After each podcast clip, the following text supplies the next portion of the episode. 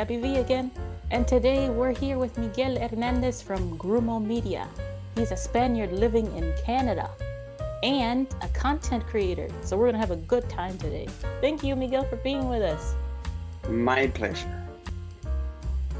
Now, Miguel, we're gonna get right into it. Your company is called Grumo Media. Now, that means something in Spanish, but how did you come up with the name and the little monster logo? All right, so those are two different stories. Grumo means kind of like clump in Spanish.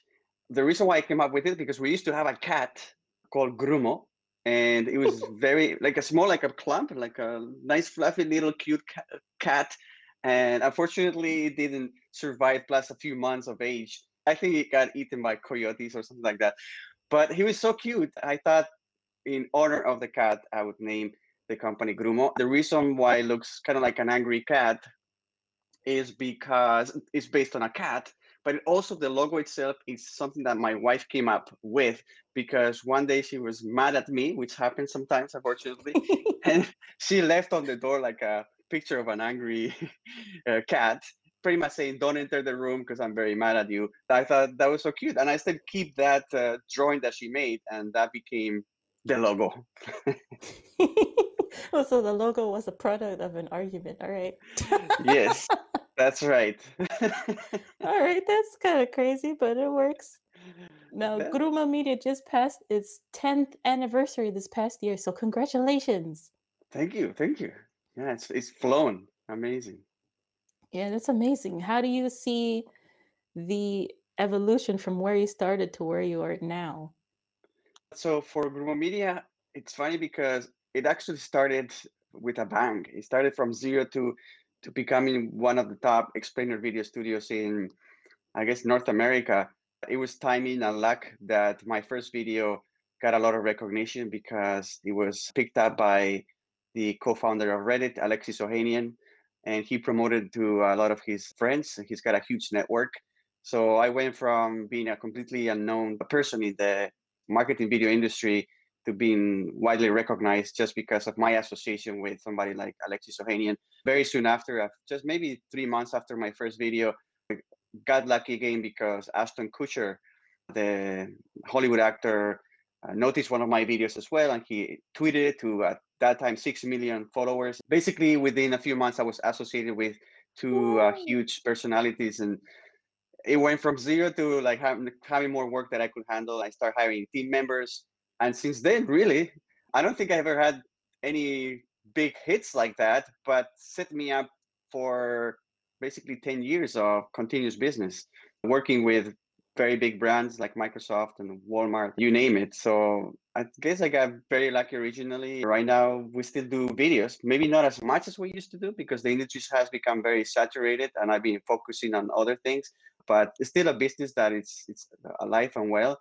It's been very rewarding because I got to speak with hundreds of entrepreneurs uh, around the years and i'm a big fan of a lot of these companies and, and it's, it's fun it's fun to do these videos so it's been a good 10 years Wow, that's insane.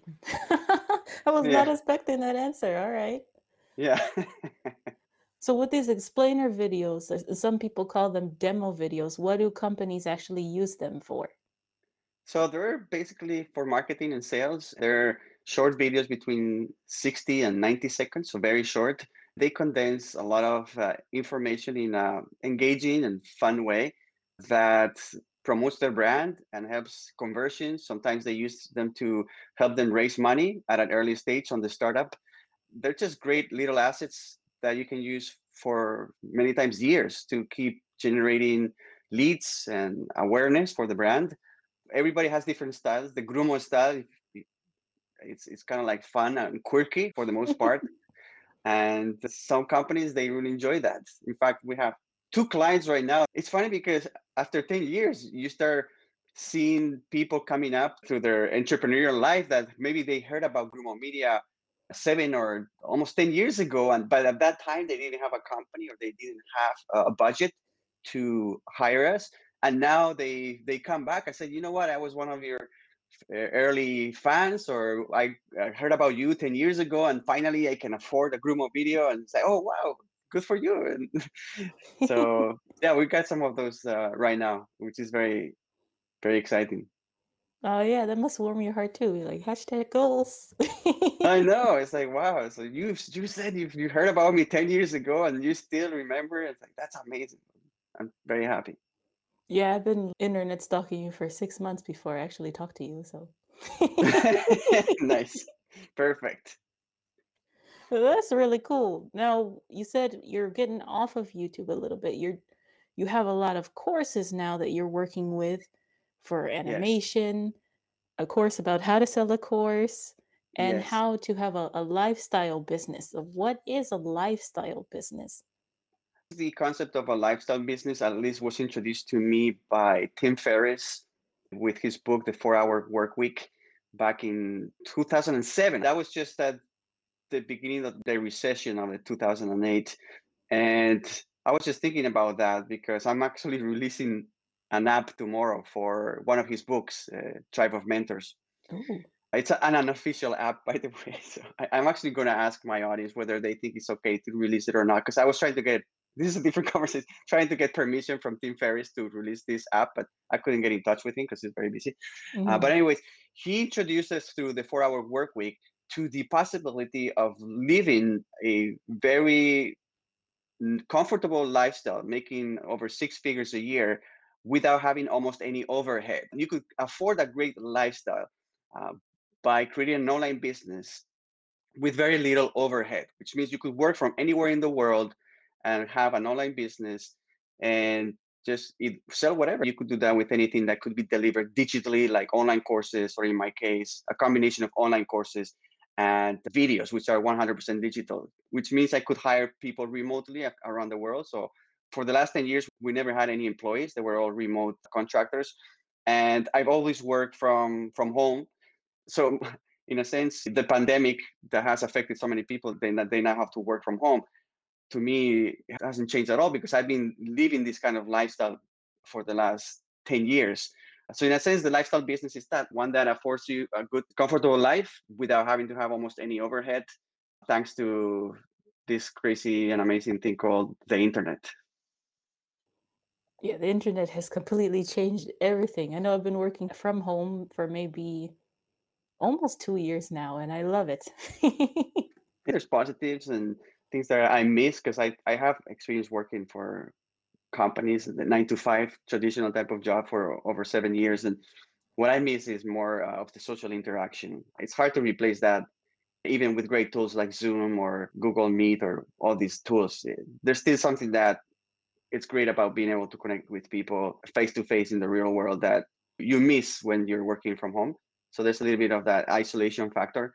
There are pros and cons. Uh, In general, I, I like it. It depends on your personality so I'm a little bit more of a, an introvert.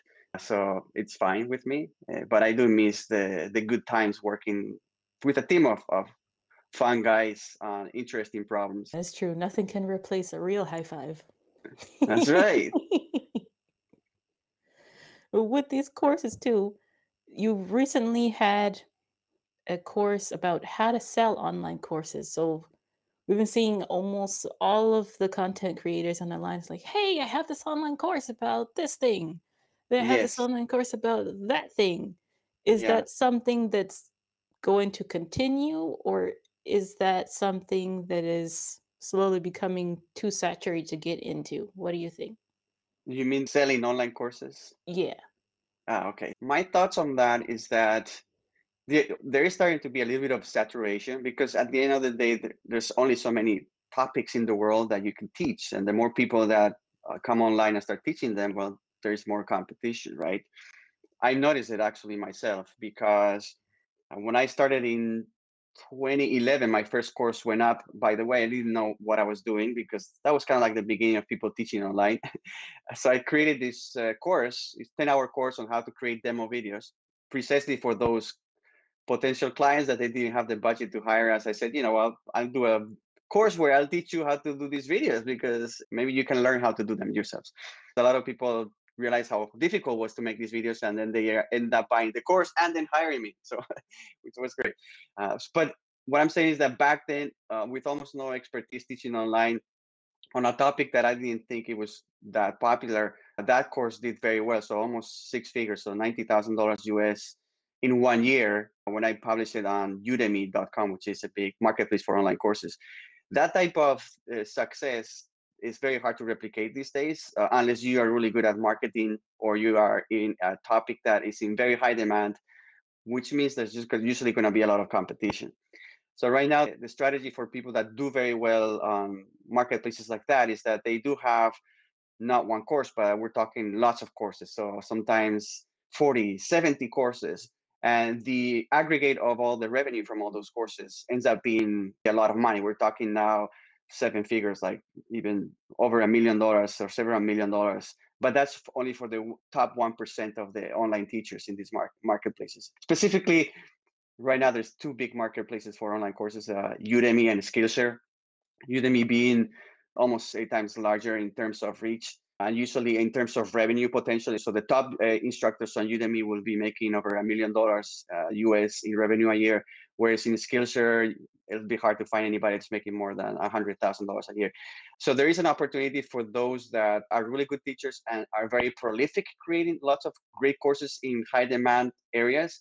Also for people that already have a huge audience and they want to monetize it. So uh, you're if you have an audience, you'll always always be able to convert part of your audience to uh, your courses. Obviously, the most people that start don't have a big audience, so now they have to compete from zero. So for those people starting with no audience, it's a lot harder these days for sure. Yeah. Yeah, that's a good point. Since there is such saturation, what tips would you give to someone who is starting from zero right now? What uh, should they oh. focus on? Ideally they pick a topic that there is certain demand to it and for that you need to do some research. You can use tools like google trends to see what's trending. Uh, but it's tricky because in order to do a good course many things have to align. It's not just that the topic itself is hot like cryptocurrency or artificial intelligence or machine learning or something like that but that you uh, are interested in it and that somehow you have certain expertise on it. If you notice that cryptocurrency is is becoming very popular, but you have zero interest in it, well, yeah, there's it's true. You could make a lot of money creating courses like that, but most likely your courses are not going to be that good because you're not that passionate about that topic. So, uh, ideally, you pick a topic that you have certain expertise in and you have certain authority in. Uh, so that's going to reduce the amount of topics you, you can choose, obviously. Then you're going to have to research your competition, see what people are doing out there, how much are charging for those courses, trying to see if you can differentiate yourself. There's something specific that you could offer. It could be just as simple as your own personality. So there's always going to be an opportunity for you to find an audience, even if it's a competitive uh, space, just because you're different. There's a, a million pizza places in the world, but a lot of them can be extremely profitable, even if there is one down the street. As long as the pizza is great, people are going to buy it right? So if you produce great courses and you have a great personality, there will always be a market for your courses. There's no question about that. Teaching online, at least technically speaking, is not that difficult, but being good and engaging as an online teacher, that's not something that comes natural to most people. In fact, even people that have been teaching for years in a physical environment, I've been surprised to see the moment that they put a camera in front of them and they press record, suddenly they forget 20 years of experience teaching live. There is a learning curve, but if you can overcome the learning curve and be really good on camera and engaging, then I'm sure that there's an opportunity for you to make a, a good living teaching online, even today. Yeah, it's true. There's a lot of different videos about the topics that you cover in your YouTube videos, but I like yours because you make it interesting and you're also kind of silly. That's the way I like to learn. That's right. I'm very silly. I love to be silly. and you got these big eyes that you can't take your attention off of. You're like, what is he gonna say next? Because you're like, I know. I get comments on my eyes all the time. A lot of people say I, I resemble this Hollywood actor called Robert Downey Jr. Uh, I would say I get every day somebody commenting on that. You know what? Here's an interesting thing about YouTube if somebody notices something unique about you, then everybody starts noticing. And then the whole comment section becomes just about that topic, which kind of distracts people from paying attention to the topic. So what I had to do lately is every time somebody posts something about I look like Robert Downey Jr., I had to mute that person because I know if that person notices, then all the comments after that are just, oh, he's true. He looks like Robert Downey Jr. I'm like, but that's not the topic of the video. You're distracted. this is like being at class and we're talking about quantum mechanics and it's like, oh, but he looks like uh, uh, Matt Damon. Ha ha ha, Matt Damon. It's like, no, this is not what the class is about. So I don't know. It's it's funny what can happen on on YouTube, but. The, but in a sense, like you did, and some of my followers enjoy my teaching style. I don't take myself seriously, and at the same time, you can learn, which is it's a great combination. Yeah, that's I hadn't thought about that now, but hopefully that won't stay in my brain for the rest of the interview. We'll see. but one of the things you've been talking about that I'm just like, this has so many different applications, but I'm not brilliant enough to think of something you've been doing a lot of videos about this app called Glide, where you can make yes. an app with no coding. What do you think uh, are the applications for that? What could you do with that? Although my online uh, YouTube channel is mostly focused on helping people transition to online teaching and monetizing their knowledge online, teaching them the tools uh, to teach online, teaching them how they can monetize their courses and their uh, knowledge about a year ago, I discovered this tool called Glide that allows you to create beautiful mobile apps that work both on Android and uh, Apple phones, uh, where you don't have to know how to code. This opens the doors to literally millions of people to uh, an industry that they couldn't access before without going to computer science school or taking a bootcamp or something like that.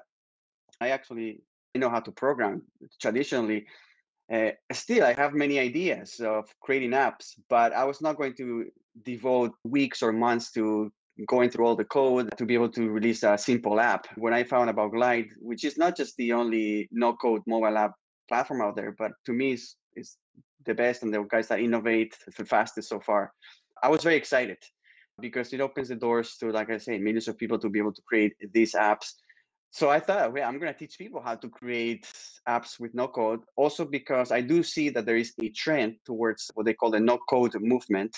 More and more of these platforms are becoming available and are opening the doors to non coders to create all kinds of interesting apps. Uh, most of them are for maybe personal use, but they can solve very concrete problems and you don't have to spend tens of thousands of dollars hiring a development studio to make them happen so in my case, I've created several apps, most of them for personal use. Uh, but recently, I thought, I wonder if there is a market to sell the templates or, or these apps so people could further customize them.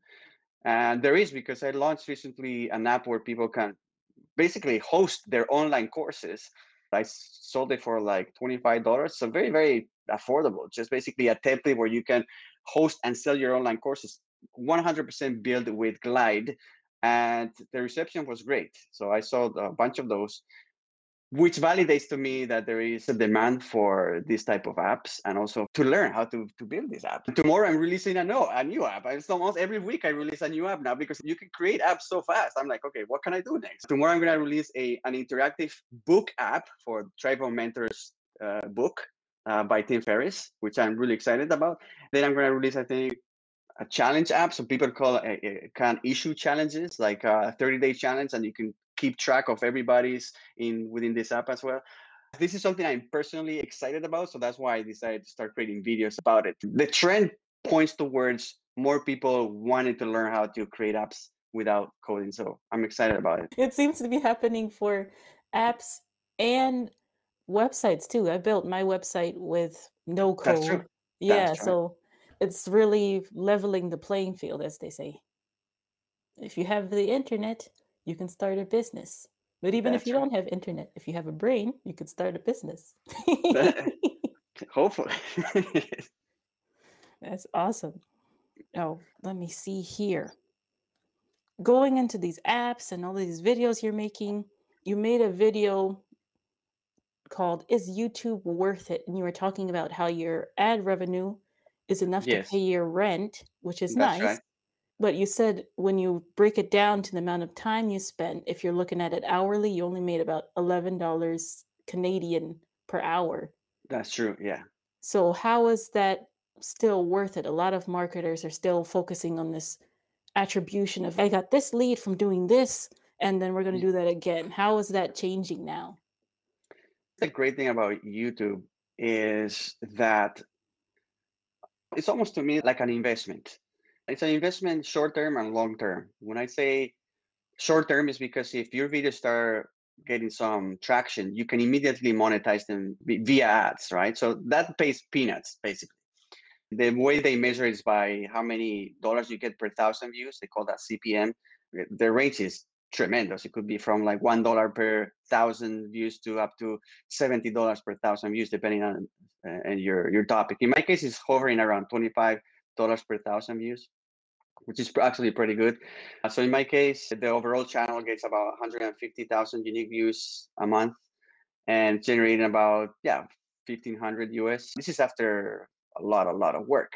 But when you look at it from a different perspective as a marketing tool, then you can see that you can use YouTube as what they would call the top of the funnel in sales. You could use YouTube to attract potential customers. This is what a lot of businesses are realizing. You can create a lot of great content that gets indexed by Google and, and, and YouTube, and then you can get a lot of organic exposure to potential clients. Even though you may not monetize your your YouTube channel, uh, you can convert some of those views into paying customers. That's exactly my strategy with YouTube and the strategy for many content creators. YouTube is just uh, the tool to attract potential clients and then convert some of those to course buyers or to people that uh, buy videos for my animation studio so when i actually did the math which i show on the on that video is pretty interesting that a big chunk of my revenue for all my businesses is actually directly correlated to the YouTube uh, channel. So although the channel itself only generates 1500 a month, maybe 70% of the entire revenue of my entire business combined uh, is actually coming through leads that were generated through YouTube. So in a sense, it's, it's a great marketing tool. Uh, now it does take a lot of work because making good videos it's it's basically like making a, an entire movie. You have to write it produce it shoot it you direct it you're everything right? You could outsource some of this. When when i went and i did the math of the amount of time it takes me to do a good tutorial on youtube it turned out to be only $11 per hour. But that's not counting two things. One is the potential revenue of a good video over the next five to ten years because uh, each video in, in essence becomes an asset like a stock portfolio.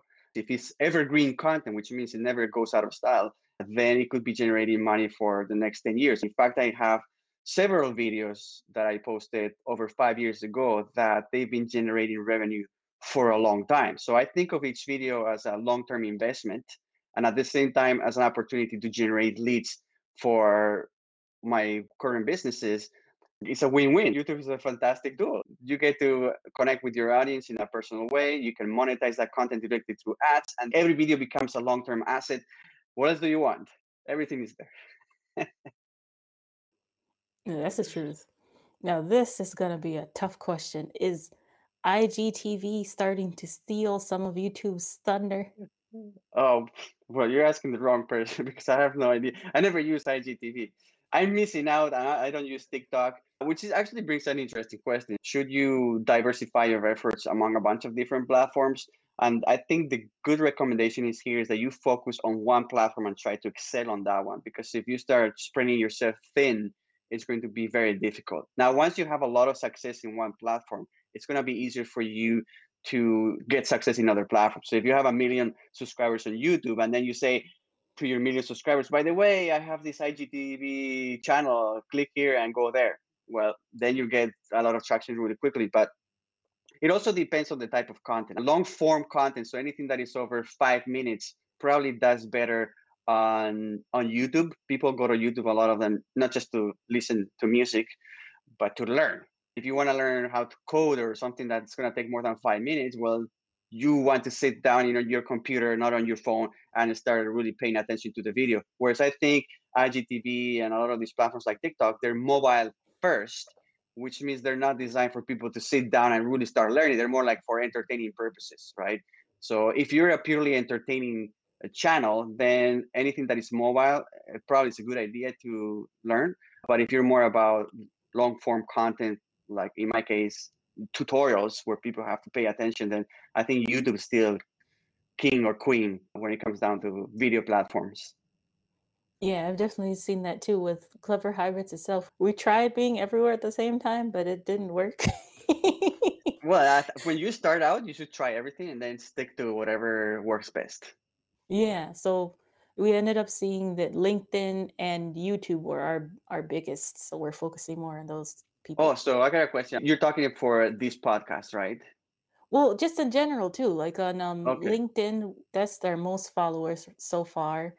And then yeah. on YouTube for the podcast, we have some short form videos where we explain different topics related to English or presentation skills. Those are also very popular on there too.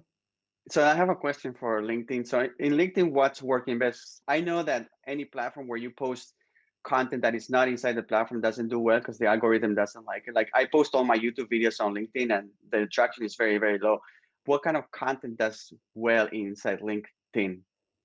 Mm, that's a good question. Usually the the best content is of a native video, a video that you want to share there. Or Yeah. if you have a YouTube video, if you're gonna do that, you can tag a few other people in the comments. Be like, "Hey, at so and so, at so and so, at so and so. I Oh, I think never you done you that. might Tagging like people. this." Yeah. Okay. Uh, tagging people. Yeah, I never thought that. I guess because they get a notification, right? So then you have to have a list of people that could be interested, and then for every video, think about what, like five people that you would tag. How many people do you tag per video? You don't want to do too many because then it'll be like spammy, but five Yeah, is yeah, yeah. good. Oh, five is good. Okay. All right. Keep that in mind. Thank you. That's a good tip. Yeah, it's really good because if you tag five and they look at it, even if they don't open the video, if they even like it or something, then the algorithm will show it to their networks and you have a bigger reach. That's true. That's true. That's so clever. Thank you. Well, thank you. That's a good question. Let's get into the second half of the podcast that I know a, a lot of our people who are maybe intermediate English right now want to Yeah. know how is how did Miguel learn how to speak English so well? So please tell us. So my English is perfect, as you can tell. There's no accent or anything. I'm so happy about it. no, I do have an accent, which my wife really likes. She's uh, Canadian. Just keep your accent. There's some accents that do very well, like the Spanish accent. For some reason, people really like. Uh, maybe because uh, people like Antonio Banderas and Javier Bardem, they really do a great service to all the guys that speak Spanish and have accents. In my case, I learned because it's a compulsory subject in Spain. So for before I came to Canada when I was 19 years old, I already had at least 12 years of exposure to English classes. But I would say that I didn't learn much, unfortunately, throughout th- those 12 years. When I really learned is when I went uh, to Houston, Texas as an exchange student back in 1994, so a long time ago. And that was a whole year of me being exposed to an English environment where I didn't have a, any other option but speaking English.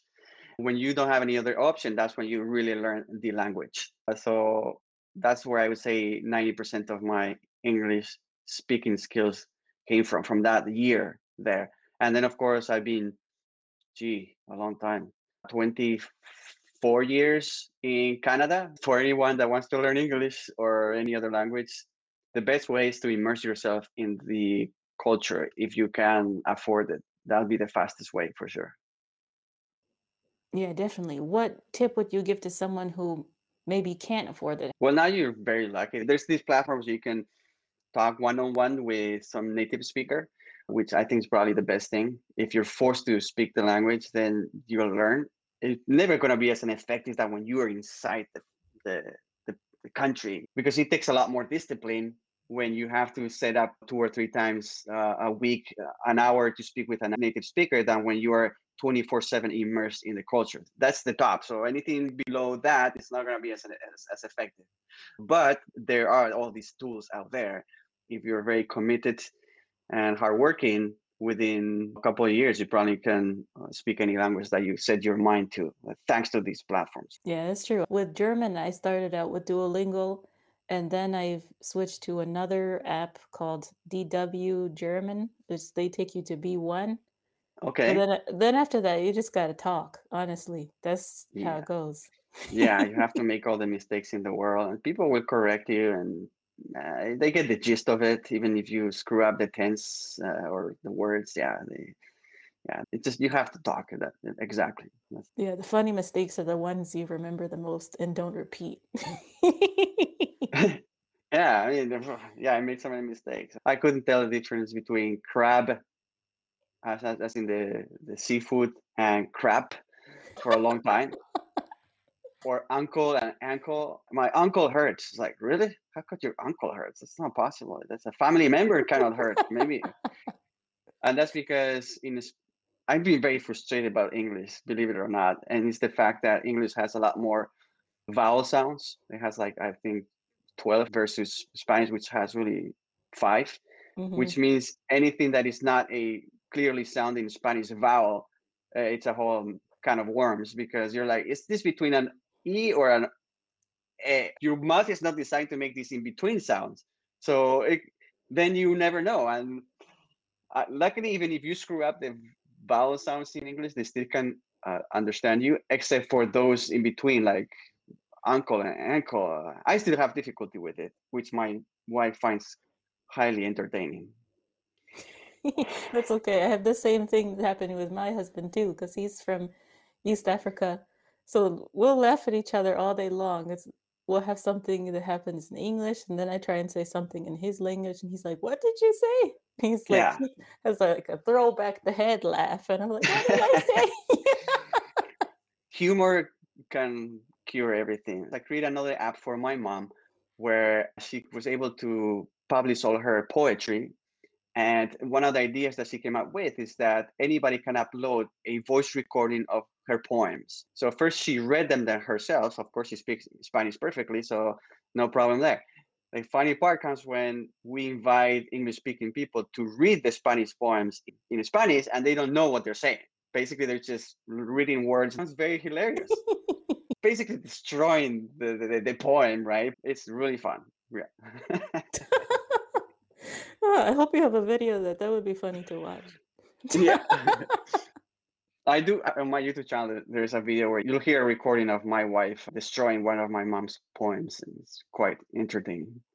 Okay, I gotta see if I can find that one. Yeah.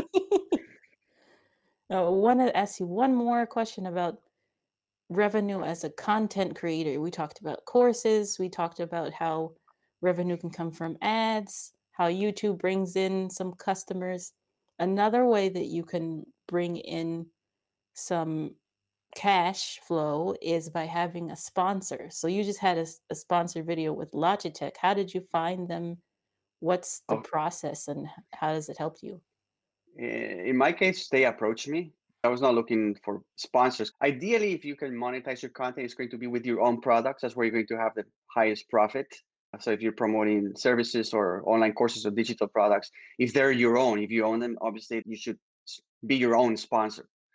Uh, if you don't have your own products, then you can either monetize it via ads or via uh, third-party sponsors. So if that is your strategy, then you will have to basically create an, a separate funnel to approach all these companies, build relationships, and eventually they may agree to pay you money or send you products for review or something like that for free.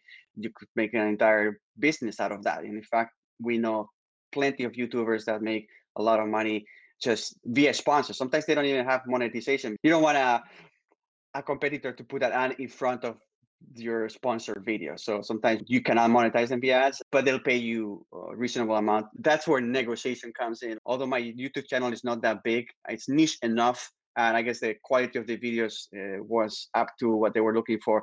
That several big brands have approached me, which I was very surprised. I thought they would just go after people with you know, over a hundred thousand subscribers or something like that. But like you were mentioning before the interview, micro influencers is a whole industry. So people that don't have huge audiences, but they're quite niche down and they have high quality content. Uh, so there are huge teams of people in these big companies that are actively approaching content creators uh, and offering them their products, uh, many times they will say, "We'll send you this thing for free, and and you can review it," or they will pay you money. In the case of Logitech, they approached me and they said, "We have two products we're launching. Would be great if you can review them." And then I had to negotiate a fee. Once I was happy with the fee, then I said, "Sure, let's do a couple of videos." My thinking behind accepting doing a sponsored video was more like a fame by association, which is it's how the world works. If my channel is associated with a sponsor that is widely recognized, like uh, Logitech, that would give me more credibility. So although I don't think I plan to do many of these videos, at least I thought, you know what, having a couple of videos where I can say that I'm sponsored by a big brand, it's not going to hurt me. If Logitech speaking to Miguel, maybe I should listen to Miguel, right? This is how the world works. So I don't have any recommendations as to how to approach sponsors because to this day it's just been sponsors approaching me. But what I can say is it's quite encouraging the fact that you don't have to have a huge audience for big companies to approach you, which is quite interesting. So just focus on creating great content and then you'll see leads coming in. Yeah, that's true. And Miguel, you're being modest. Your YouTube channel is quite big with 30,000 plus subscribers. Oh, okay. Well, yeah, I guess it's all relative, you know. It is yeah. relative. Ours has 92, so it's relative. Oh, okay. Well, this is just the beginning of something great. I can see it. Oh, thank you. Well, Miguel, we had a great time with you today, and you even got up earlier than you usually do, being all the way over there in Vancouver, right? It was my pleasure. I just have some coffee. Coffee helps. Yeah, coffee is always a good idea. but if any of the Clever Hybrids tribe want to get in touch with you, please tell us your website address and some of your social handles so they can reach out to you. So if you type Grumo, so G R U M O dot com, that's my main base on the internet. Basically, the word Grumo itself is something that kind of I've owned uh, right now. I appear on the top results, and that will lead you to all my online creations. And also in YouTube as well. If you type Grumo Media, that will pull up my YouTube channel as well. Yeah, you're very prolific. So you got some serious SEO. You got the whole first page. yeah, well, it's a very unique word. That would be another lesson. A word that is unique, easy to remember, not too long, and that basically you can own the .com domain, which is very hard these days for anything under five letters. But I paid a lot of money for that domain. It's worth it. now it's Miguel's. Nobody can touch it. yeah. And for those of you who are really loving this content right now, or you'd like some help to make your own podcast, and to also smooth out your English so it sounds like Miguel's, go ahead and check out our website, cleverhybrids.com. Next week, we're going to be having an interview with an American Viking named Jess Harris from Platzi. So until next week, Clever Hybrids Tribe optimize through principles, not rules.